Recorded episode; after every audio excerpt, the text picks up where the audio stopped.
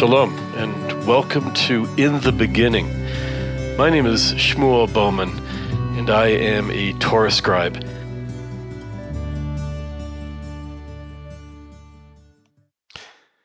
Well, we had a really great Pesach, a really wonderful Passover, um, together with uh, my immediate family. You know, we're in a serious lockdown here in Israel, uh, where you don't um, where you don't really leave your house. You don't really leave your your, your street really, and so it was uh, it was with uh, our immediate family. It was with uh, Leah and I had our all of our children and uh, son-in-law and our granddaughter, and it was just a really really wonderful week.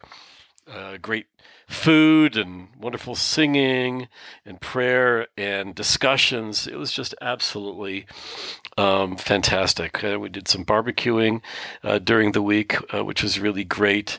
Um, and then it kind of, uh, you know, came to an end on uh, Wednesday night here in Israel.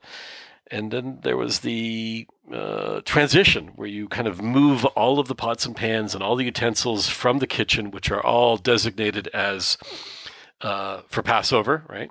And you move them, right? You move them, pack them away, pack them up into boxes, wrap them up in in paper, and especially the glass, uh, the glasses and the wine glasses and everything, and packed up and put it away. And I, I have to tell you, it was a really, uh, it was, it was a really cool feeling because it was like saying, okay, see you next year. okay, dish and plate um, it was really wonderful seeing you, and it was a great week. And I'm wrapping you up, and uh, looking forward to seeing you again next year when we do this again. So uh, that was that was Passover, and now we're heading back into uh, heading back into uh, the new uh, into the week, and now we're um, coming up to Shabbat now. And this week is uh, we're reading Parshat Shmini which uh, is in the book of Leviticus. I'm I'm interested now. I want to focus on Leviticus chapter 11. Uh, this has to do with the um, guidelines, the commandments uh, by God uh, about the animals that you uh, th- that we can uh, eat or cannot eat. And it says as follows in chapter 11. Ve'yedaber Adonai el Moshe ve'el Aaron lo'amar elehem. And God said to Moses and Aaron, saying to them, el b'nei Yisrael, speak to the nation of Israel, the more makola be'ema asher ala aretz. These are the uh, animals, right, which you may eat from among them. And it goes into the um, the different categories. First, it's going to talk about the land animals, and then we kind of skip down, go go down a couple verses, Ach et ze lo tachlu. And these ones, right? These ones you you don't eat. You know, these are the ones you do eat. These are the ones you don't eat. And that goes to the land animals. And then it goes through the fish, right? We we you can eat all the fish that you want as long as it's got uh, scales and fins. At the moment you start talking about scavenger type fish or shellfish, uh, nope, no way and it talks about the kind of insects uh, and bugs that uh, that you can eat or can't eat. And hint, hint, most bugs you don't eat. There, I think there's a there's one uh, type of grasshopper I think that that's kosher, and uh, otherwise anything that's creepy or crawly and wings and buzzes around is is uh, is off limits. And it's a uh, it's it's a very interesting chapter in the book of Leviticus. Um, you know God's coming along and saying, you know, this isn't uh, hakuna matata. You know, you just lift up a a piece of bark under a tree and grab as many bugs as you want. You can't just eat whatever you want when you're when you're hungry. You know, there's certain things you you you you're allowed to eat and certain things you're not allowed to eat. It's very interesting because you know you'd think maybe it's for nutritional reasons or health reasons. And there's definitely some amazing um, articles and research uh, that's done in that, whether or not food that is biblically permitted um, is more healthy for you, and food that's biblically uh, not allowed, whether that's you know uh, less safe. You know whether it's it's actually dangerous for you, unhealthy. There's some interesting articles on that. Um, I looked uh, to the rabbis okay, the rabbinical commentaries throughout the centuries. I want to get a sense um, of what they had to say about, you know, why we uh, we eat certain types of animals and we don't eat other types of animals. I was kind of going into that gleaning of of their commentaries with a certain expectation that the rabbis would say something like, "Well, you know, uh, the food, the animals that you know you're allowed to eat, oh, they taste much, much, much better, and the ones that are prohibited, nah, they taste lousy." You know, I was waiting to hear something along those lines. You know, oh yeah, yeah, definitely pork. Yeah, pork is, you know, bit, pork is really, nah, there's no taste to pork as opposed to, you know, that. Uh, that cow steak the fact of the matter is, is, is that if you're a good cook, right? If you know what you're doing, you can take anything, make it taste fantastic, right? You really can. Whether you're whether whether you're putting it, you know, steaming it in the wok, or you're putting it in the barbecue, right?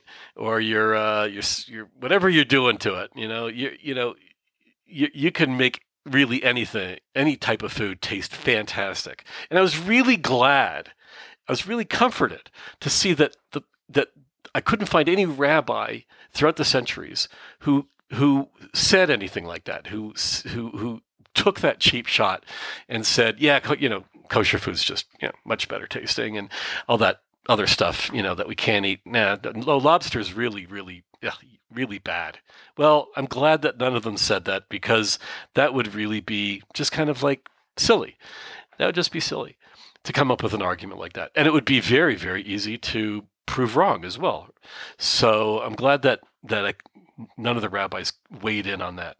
What the rabbis did do is they went through the details of how to discern which animals you know do qualify or don't qualify and then they go into details about about each and every animal and so it helps us right through the centuries uh, figure out right what we can eat and what we cannot eat. So that's very helpful. And I think that's a really important role that the rabbis have played over the centuries to help kind of give better give definition and make it sharper and make it really i would even say easy to kind of figure out okay this is an animal that i can eat and this is an animal that i can't eat and um, and here the signs or the, um, the the characteristics of those animals as to as to guide you know, as to, to give me that uh, direction so that's really, really good. So what is going on? I have to tell you that when I um, when I read through this, I'm hit with a very, very, can I say, simple, clear, bright, focused message, and that is God, who is my authority, says, "Don't eat this, and you can't eat that," and that's it. In other words, my diet, the way I eat, is being guided right by God which makes everything that I eat much more holy. It elevates it elevates my diet. It elevates everything that that I'm that I'm going to eat. That's really really cool. That really helps me take eating out of just being like, okay, I'm hungry, I'm going to grab this, grab that, and saying, wait a second, I want to be thoughtful about this. I want to be mindful about this. Today, there's so many uh, really, really amazing diets out there, and um, people are doing all sorts of research, and they're very careful and mindful, and uh, they're being very responsible about uh, what they're eating, uh, whether it's uh, vegetarianism or veganism. Right? What's that? There's a caveman diet out there. I can't remember what that's called, but it's there's a lot of meat involved. Okay, there's allergy related or food sensitivity type of diets, whether it's peanut allergies or lactose intolerant. Okay, people are really, really looking at the food that they're eating. Okay, and as a result, um, there's a lot of thought that goes into that, and I think that's really neat. So when I look at what the what Leviticus chapter 11 is doing, it's it's giving me a spiritual guideline and saying, hey, you know what?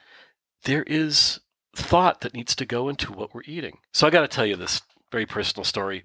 Um, yeah, so I I travel I travel you know quite a bit, or at least I used to travel quite a bit um, for my work as um, the executive director of an NGO, and um, and in my travels, so you know you're going from one airport to another airport, and there's been times when I kind of ran out of my granola bars, you know, and you get to an airport and you can just smell the food going on in there, you know, and it's like you, are not leave. You got to go from there to like some other city. You're like in the middle of changing flights, you know, and you're stuck for like a couple hours, and you know they got these the barbecue's going on, and you got everything's happening, and you just know, oh my god, nothing, nothing's kosher, nothing's kosher. I mean, I'm not in Israel, nothing is kosher, okay, and like you're in the middle of like somewhere, and it's you know, I remember this one time I, I, I, figured, okay, I'm sure there's something around here. There's got to be something around here that I can,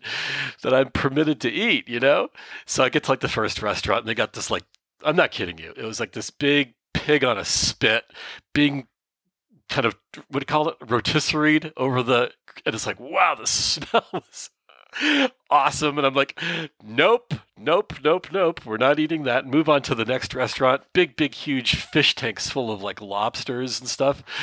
Uh, no, no, not eating that. You know, one thing after the other after the other. And I just, I just, there's nothing. There's nothing here. I can. Everyone you can hear. People are eating, and they're, they're, you know the dishes clanking and everything, and you can, you know that sound of the sound of people enjoying their food. You know that sound. And I'm like, okay, well, you know what? Um, I'm just not going to eat. I'm not going to eat. And a smile crossed my face. And I felt warm and really good inside. I felt good about the fact that I was hungry and I wasn't going to eat anything because um, I follow a law, okay, that says that there are certain things I can eat and certain things I can't eat. And um, I just felt really, really good about having that, really that hunger, physical hunger in my stomach, and at the same time, this spiritual fulfillment that really overtook anything else and everything else. It's just a really, really, really great feeling to be able to acknowledge and say, this is what it means right now for me to be um, to be following God's commandment uh, regarding the diet that He set out in the book of Leviticus. And uh, yeah, I guess I could have grabbed some bag of potato chips, but you know what? I just felt this is a time just to sit and enjoy what that feeling is to not eat and and to abide by the uh, by the word of God.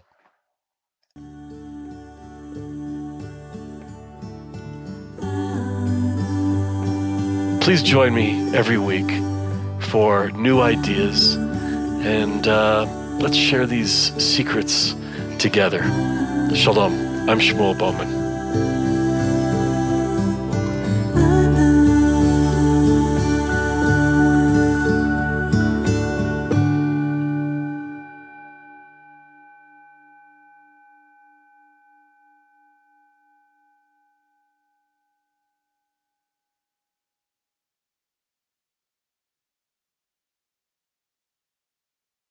Would you like to have your favorite Bible verse as it was originally written?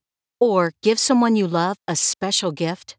Shmuel will create a Hebrew verse of your choice on parchment in the traditional Torah scribal form. The parchment is framed by an original design paper cut depicting the unforgettable Jerusalem skyline. The paper cut is available in three beautiful colors midnight blue, burgundy wine, and desert beige please visit our website, www.sacredscrolls.net.